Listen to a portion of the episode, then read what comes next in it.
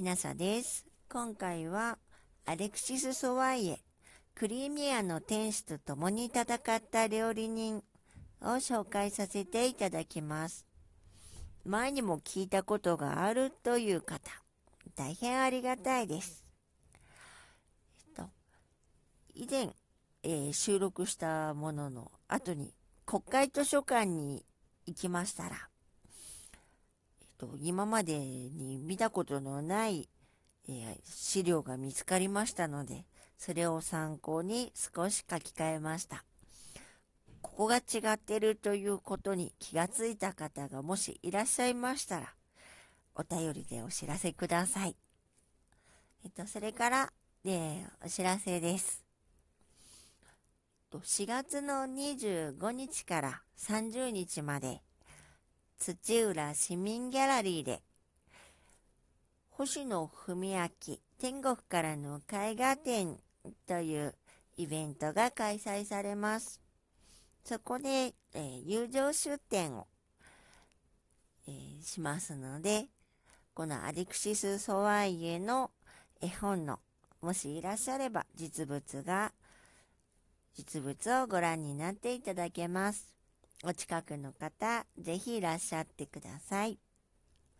では、アレクシス・ソワイエ、クリミアの天使と共に戦った料理人。ナイチンゲールと一緒に病院や一般市民の食事を大きく改善した人を知っていますか？フランス革命1810年フランスに生まれたアレクシス・ソワイエは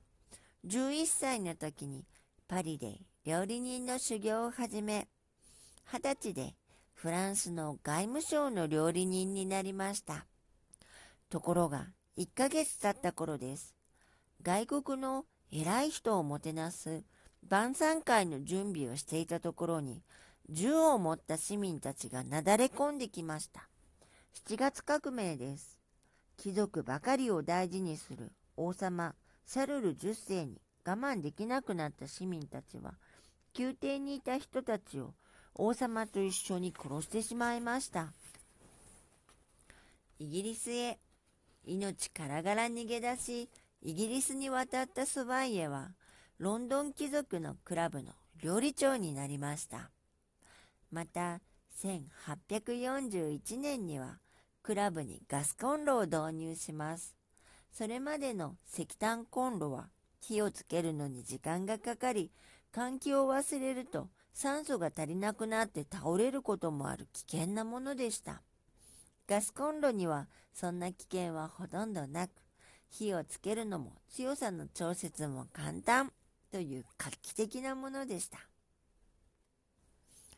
貴族の間では自分で狩りをして捕まえた獲物をお抱え料理人に料理させることが流行りました。特に生地は美味しいそうです。貧民のためのスープ。ソワイエは十分な食べ物が手に入らない人に無料のスープを配る活動を始めました。1日に5000人分のスープを作ったといいます。無料で配るものですから、高級な材料は使えませんが、料理人として美味しいスープを出すことにこだわりました。1854年に出版した庶民のための1シリング料理は大人気です。高級食材が買えない人にも美味しいものを食べてほしいとの願いを込めました。今で言う100円レシピですね。クリミア戦争1853年凍らない港が欲しいロシア帝国はトルコ領だったクリミア半島に攻め込みました。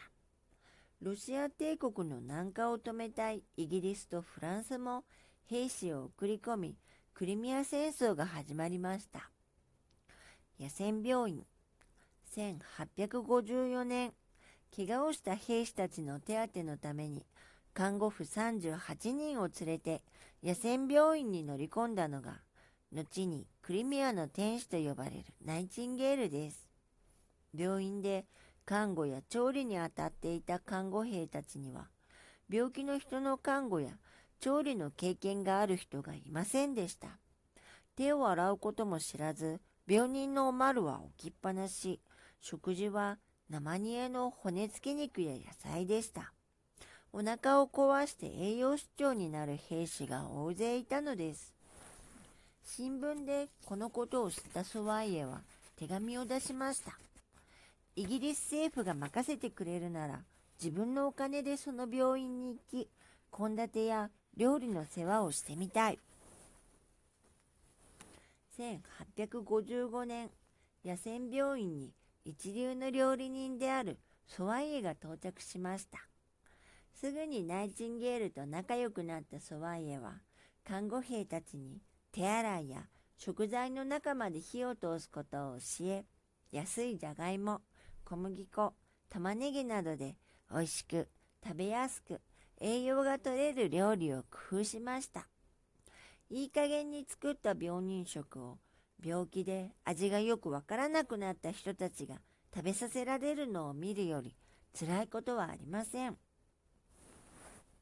その後、ソワイエが設計した持ち運びでき、大量の食事を一度に用意できる調理用ストーブは軍隊で100年以上も使われ続けました。